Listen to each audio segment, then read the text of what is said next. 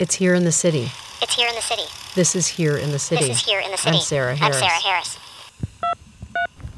New message. Truth should be truth, but then it depends on, in the telling, whose truth is it? We're here most Tuesdays, bringing you radio realities from the urban landscape and mapping the city with voices of creative social change in and around Los Angeles. On Pacifica Radio, powered by the people, thanks to the generous support of you, our listeners, the capable crew at K P F K, the innovators of web-based radio at SoundCloud, news you might have missed at newsdesk dot org, and the community-funded reporting project, Spot Us. You can find us on the web at Here in the City. That's H E A R in the city dot org.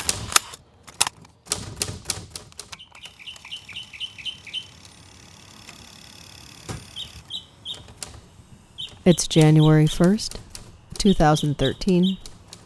You're still listening. You're still here. I'm still here. Happy New Year, everyone. On this show, we're going to ask, what happened to the apocalypse? I gave away everything I owned and moved to uh, Maui in July of two thousand. I had kind of a revelation that the way I was living my life was no longer going to be functional. Um, I was working for a good company at the time. I had a uh, nice hefty four oh one k package, and I cashed it in, and everybody said to me, you are crazy. The stock market is booming right now. The dot-com era is going to keep going. And uh, that was July of two thousand. In uh, October of two thousand, the dot-com bubble burst. And all those people that said that I was foolish for cashing in my four oh one k were now looking at me like I knew something that they didn't. At the time, I think I was one of those new agey people. I don't think that I was consciously prepping for a doomsday. I was just searching for a new way to live. It is a doomsday that is foretold in the Mayan calendar, the Chinese oracle of the I Ching, even an internet-based prophetic software program. twenty twelve. A date that is prophesied as the end of the world. The Mayan calendar seems to say that the world will end in two thousand twelve. It's a startlingly precise prediction from a culture that took its calendar very seriously. Did you come back from Maui? Or are you still there? No, I uh, that island gets really, really small. You know, I grew up in L A, and uh, I lived in Maui for about six months, and I got what they call island fever. Um, what's your name? Robert Jefferson. Alvaro, why did you want to talk to Robert about this particular subject of the idea that the world would end on December twenty-first, twenty twelve? I don't know if you remember this, Rob. Last year, you visited me, and we went up to the rooftop in my old building, and we were just hanging out, smoking, chatting and stuff. And and Rob looked at me with a very serious look on his face, and he said, do you realize how many things are going to change this year? And it kind of freaked me out. And I said, well, you know, what do you mean? And, and Rob has been my my go-to person for conversations of Uh, spirituality, doomsday prepping, the marketing of this. I'm preparing. I'm preparing. I'm preparing my family for a massive earthquake, terrorist attack, dirty bomb blast, global pandemic. Yeah. Hold on tight. Woo, yeah. The new season of Doomsday Preppers. I know something's going to go wrong. Am I nuts or are you?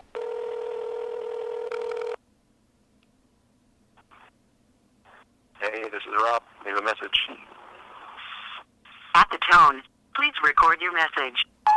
Hello, Rob.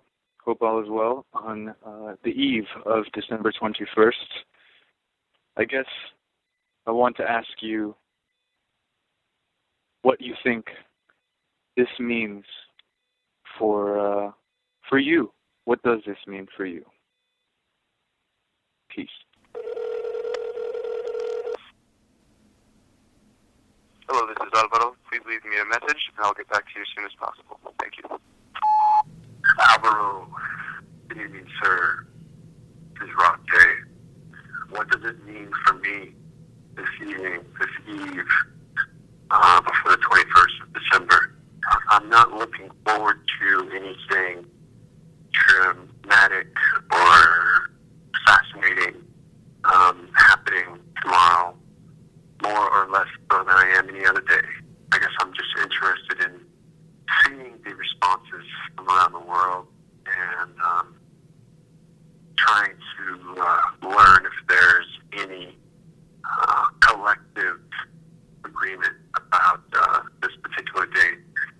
I think looking back ten years from now, everybody will be one of those dates where everybody remembers where they were and what they were doing.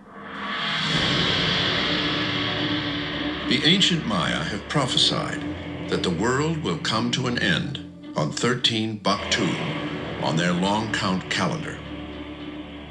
This date translates into December twenty-first, twenty twelve. The Maya didn't arbitrarily pick this doomsday date. Rather, they probably and purposely calculated it using their advanced knowledge of astronomy. I thought about like this, like, you know, arbitrary date. Like, it, you know, the date comes out, or it's not well researched, right? It's like this date that's thrown out of there, or thrown out um, when the Mayan calendar ends, supposedly. And everybody's been going out there to the pyramid mm-hmm. of the sun in Chichen Itza, um, and, and the sun and the moon um, in Tenochtitlan, I mean, in Teotihuacan. But there's... I've talked to people out there, too, you know, who uh, I see them referred to in a lot of this New Agey discourse, and even on some of these, you know, doomsday prepper shows and Mayan count, Mayan calendar twenty twelve on the History Channel. Like some of the people I talked to ten years ago in Yucatan, they're like, you know, featured as like, you know, experts. They're not experts. And I'm just like, wait a second. Like, you've been thinking about this stuff. Like, what do you make of that? And and does it does it matter or not, I guess? There's a Mayan researcher named Carl Kaliman, and he stopped writing and stopped posting uh, about twenty twelve and the Mayan end date in October of two thousand eleven, because he says basically, he's like, the Mayan calendar actually ends in the end of October of two thousand eleven. So a way to think about this is, you know, we use the Gregorian calendar. It ends in December, but the Chinese calendar, Chinese New Year, happens in January. So if you're an American living in China and you're using a Chinese calendar, you still might be looking at the end date for your purposes as being December, even though the calendar doesn't ex- necessarily end until January for where you are. The actual end date of the Mayan calendar was October twenty-eighth, twenty eleven. And so this man, Carl Kaliman, made his predictions of world-changing events to happen on October twenty-eighth of two thousand eleven. Okay. So you go back and you look at that date, and there's like major economic upheavals. What I found really interesting in, in his article was that he says, he's like, anybody that researched the Mayan calendar never made any predictions that the end of the world was going to happen in December twenty-first, twenty twelve. It was simply the end of the calendar. So when we talk about these programs, these doomsday prepper programs and these Nat Geo shows that talk about all this stuff, it's like, that's what has been picked up on and marketed to the people. Because, I mean, here in the West, I mean, that's kind of like what we're subjected to. That's the environment that we live in, is this culture of fear and propagating fear because it's good for business. Mm-hmm. It keeps people's attention. It keeps people tuned in. Extremely heavy, but no statistics are as yet available. successful counterattacks have been made on European and Asian objectives.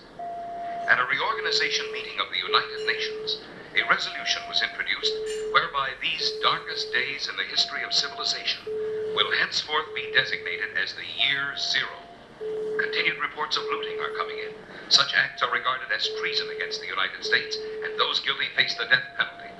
The President has called upon every American to do his duty in reestablishing law and order.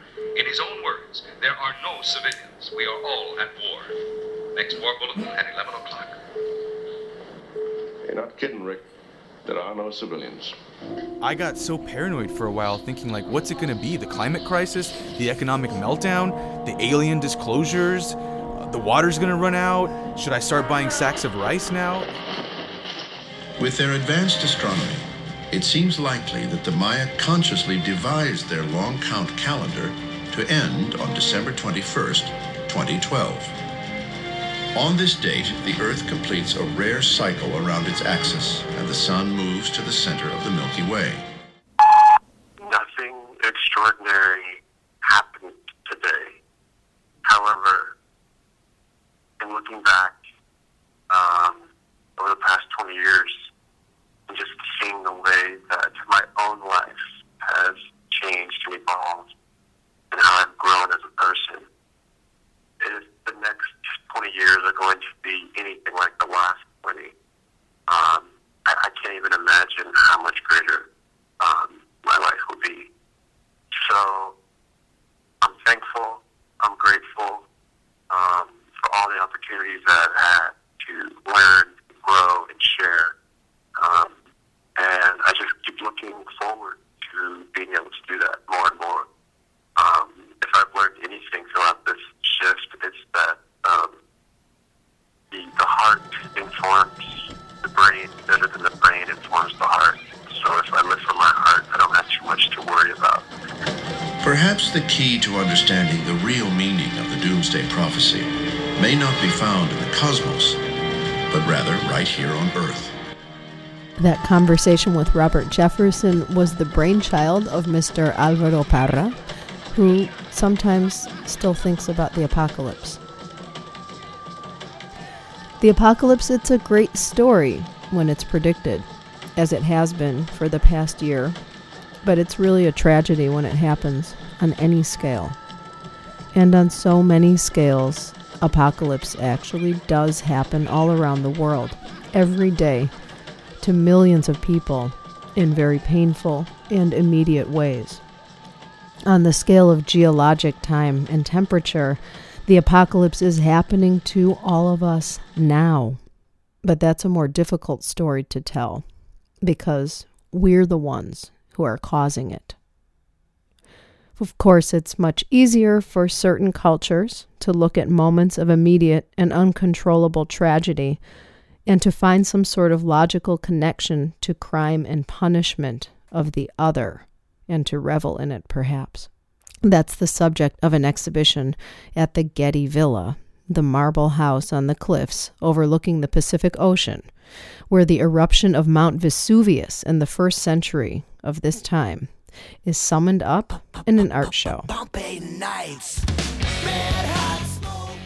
Right after this little East German ballad about Pompeii, Jesse Lerner will review The Last Days of Pompeii. Buried beneath mounds of molten lava in the year seventy-nine A D, the Roman cities of the Bay of Naples, Pompeii and its neighbors, have been vivid symbols of a society's dramatic and apocalyptic end ever since their discovery three centuries ago.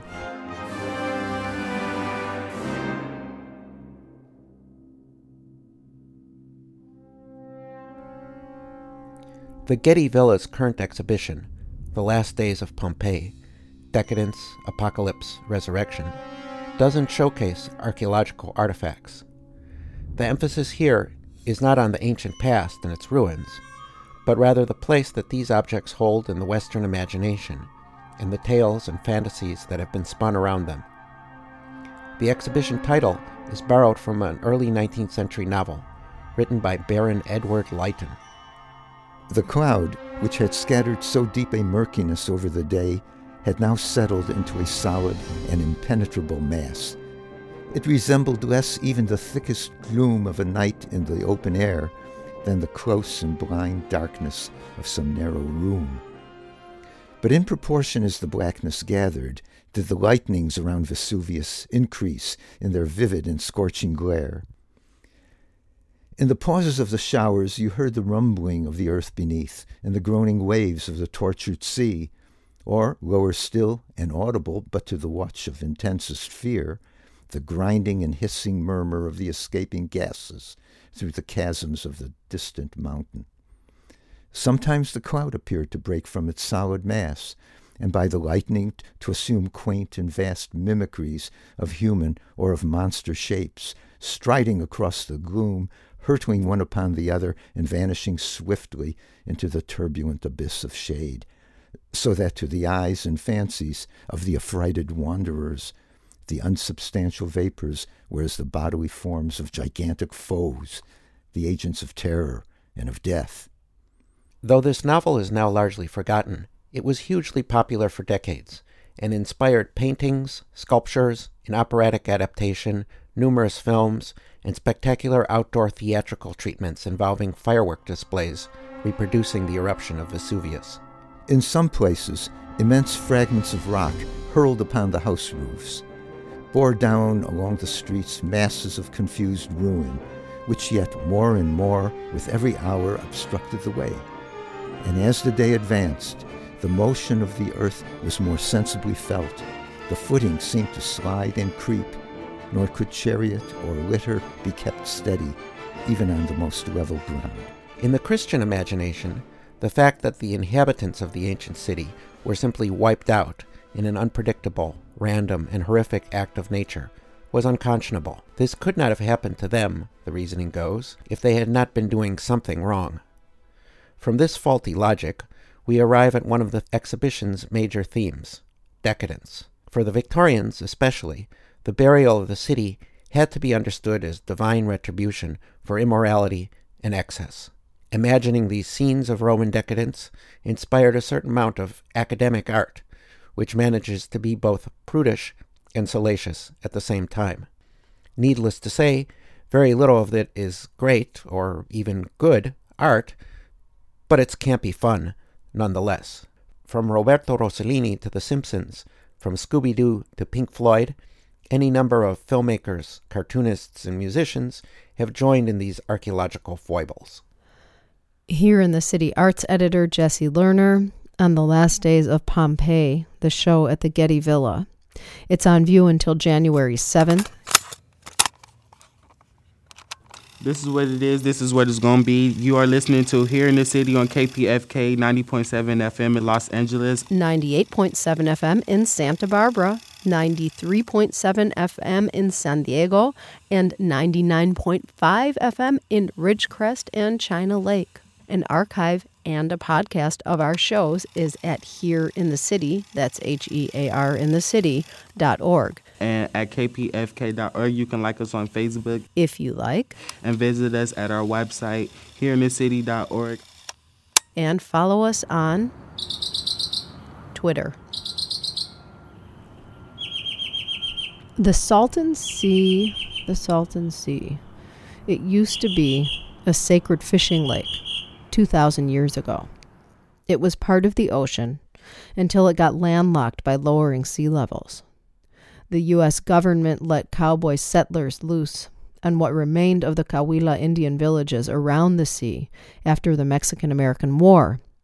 About a hundred years ago, the Colorado River flooded the Salton Sea, and it became a tourist destination eventually for Hollywood. It's full of agricultural runoff, tilapia, salt, and hundreds of thousands of birds, seabirds, and snowbirds, or what you would call a perpetual retirement community. Here's where the apocalypse figures in. As the water levels of California's lakes drop with reduced precipitation linked to climate change, the Salton Sea is retreating. The shores are covered in bleached-out, crunchy white skeletons. It doesn't look pretty, and it doesn't smell pretty. but the birds seem to love it. And the people who've chosen to live here on the U S Mexico right border also love it. Let's go. Do you have ice cream? Yeah. Ice cream. Tú quieres escoge una nieve. So, where are we at right now? Salton Sea Beach Marina. And what's the name of the building that we're in? Salton Sea Beach Marina's store. Ah. Well, what's your name? Emmy Lou. I own the store, not the Salton Sea Beach, but I own the store. So how long have you had this store? I've had it ten years now. I've moved down here in nineteen eighty-one, though, so I've been down here a long time. And how has this place changed since you moved here? Well, we used to have more, more business, more visitors than any place else in the country. And now um, I I D, Imperial Irrigation District, sold our water rights to San Diego. So now the sea's going down dramatically every year.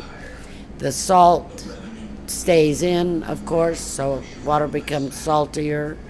We used to have orange mouth bass, which we called corvina, that went up to thirty some odd pounds.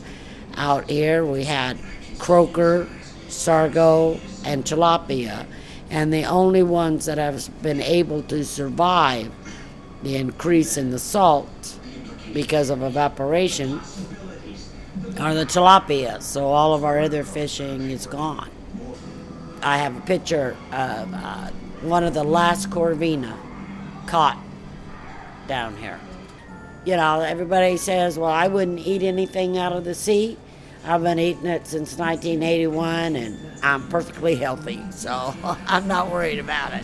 I have a, a customer in here. She's eighty-seven, and I have a couple other customers are, that are in their eighties, and they've all lived here by the sea, so... You know, it's not God's waiting room like some people want to call it, you know. It's really not. We have a lot of retired people. It's uh, very inexpensive to live, to buy a home. Everything is, is really inexpensive here. And uh, the only thing is that you have to have transportation because the nearest town's thirty some odd miles away. So you have to have transportation. Yeah. What happened to the area up the road, down, I guess if you take Brawley around, there's that whole, like, it looks like there were mobile homes and now it's all, it looks like a, a we said like a tsunami came through or something. Well, we did have a flood uh, back in the eighties and some of the homes were taken out. But actually most of it is the people, you know, that lived here in the eighties, a lot of them have passed away. And they left their land to their families who weren't interested in the sea. So they just let it go, and then it went back for taxes. And, you know, our government is not going to clean it up, you know. So we just have a lot of dilapidated buildings. I mean, it's amazing to see the the birds that come here and then the dead fish right next to that. How long has it looked like that? Well, uh, okay, the fish die-off is a natural phenomena. When the uh, algae blooms, it takes oxygen out, and so fish die off. Um, as far as the birds, we have over two hundred species of birds, including the brown pelican, who is an endangered species. They use this as part of their flyway.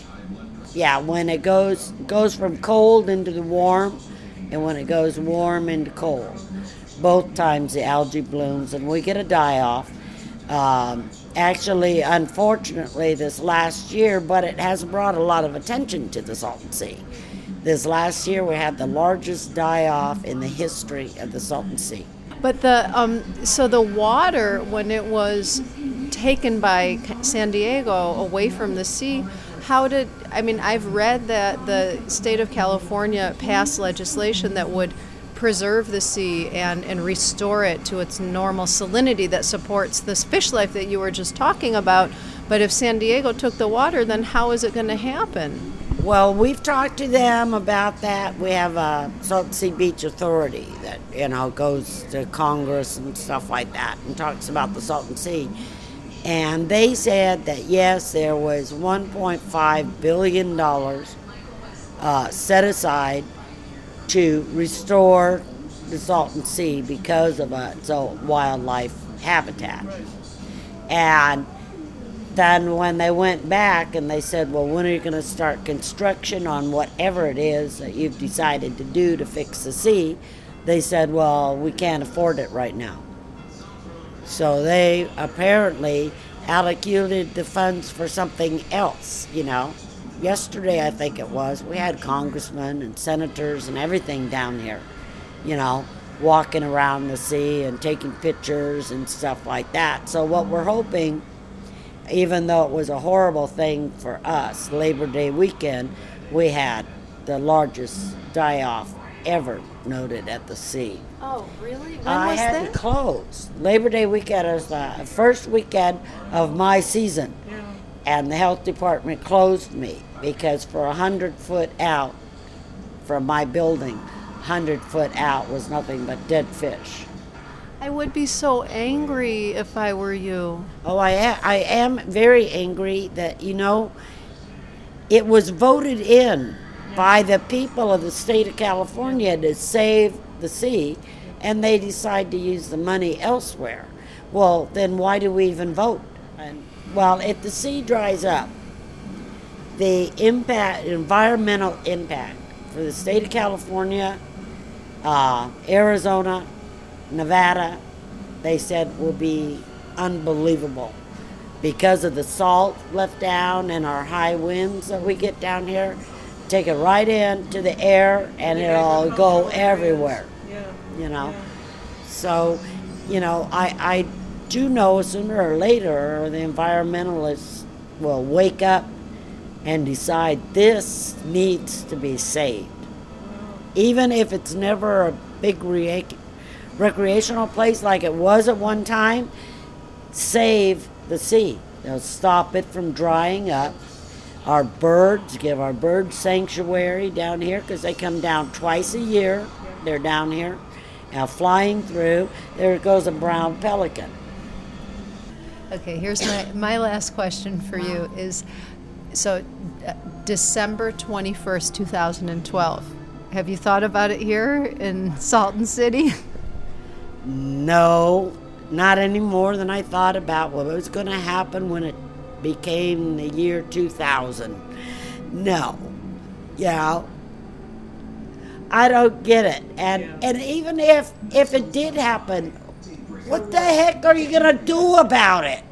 I mean, no reason to worry about it. I'm still planning to have my Santa ride in on the twenty-second, and I got a feeling I'll be here.